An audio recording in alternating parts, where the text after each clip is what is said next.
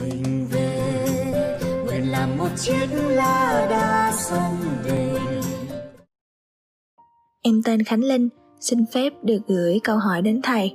Giữa dòng chảy thông tin liên tục và ào ạt như hiện nay, thầy làm cách nào để vừa cập nhật nhanh thông tin lại vừa nắm vững thông tin cốt lõi cần thiết? Khi đọc xong thông tin, thầy có lưu lại để nhớ không ạ? À? Trí nhớ của em rất kém, em đọc nhiều nhưng lại không thể nhớ được và cuối cùng lại thành công cốc. Em cảm ơn thầy. Sau đây là câu trả lời của thầy cho câu hỏi GG7 à, của em Khánh Linh. Em Khánh Linh à, à, muốn à, hỏi thầy xem là làm thế nào để mà à, giữa cái dòng thông tin liên tục và ảo ạt như ngày nay mình có thể nắm vững được thông tin cốt lõi cần thiết và mình có cần phải lưu lại để nhớ không? À, trí nhớ của em rất kém, em nói vậy. À, và sau đây là câu trả lời của thầy. Linh ạ, à, thực sự là cái dòng chảy thông tin liên tục và ảo ạt như ngày nay rất khó để cập nhật à, nhanh chóng. Tuy nhiên à, mình à, à không nên à, chỉ thụ động mà đợi nghe những thông tin nó tới tới cho, cho mình mà mình phải tích cực. Thế thì tích cực mà nắm vững thông tin là cái gì?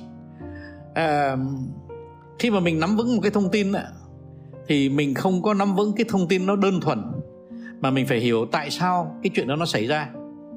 Thí dụ là trong lúc này đó thì nó có nhiều biến cố nó xảy ra lắm. À, cái biến cố cái con bệnh dịch chẳng hạn này.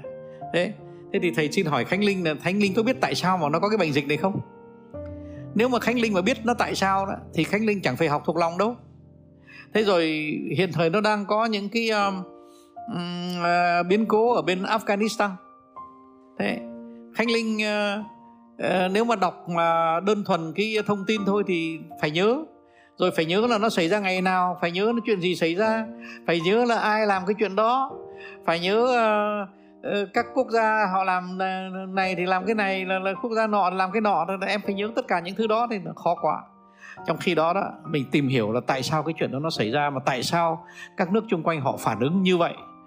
Khi mà mình có được cái tại sao đó tức là mình đã có một cái lý luận mình tạm gọi là một cái thái độ duy lý à, và một cái thái độ gọi là tư duy hệ thống thì lúc đó mình không cần phải nhớ cái gì nữa. Bởi vì cái lý luận là đủ. Và những cái dữ kiện nó, nó xảy ra đó thì mình lại còn thấy có thể đoán trước được nữa cơ. À, linh ạ à, là mình có thể đoán trước được là chuyện gì sẽ xảy ra. À, thầy không dám à, nói một cách thiếu khiêm tốn.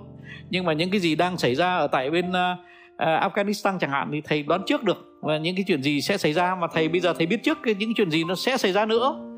Đó là tại vì rằng là cái lý luận mà duy lý cái lý luận là hệ thống của mình nó cho phép mình không những uh, hiểu được cái gì đã xảy ra hiểu được nguồn gốc của mọi uh, biến cố mà mình lại còn dự báo được cái việc sắp xảy ra nữa.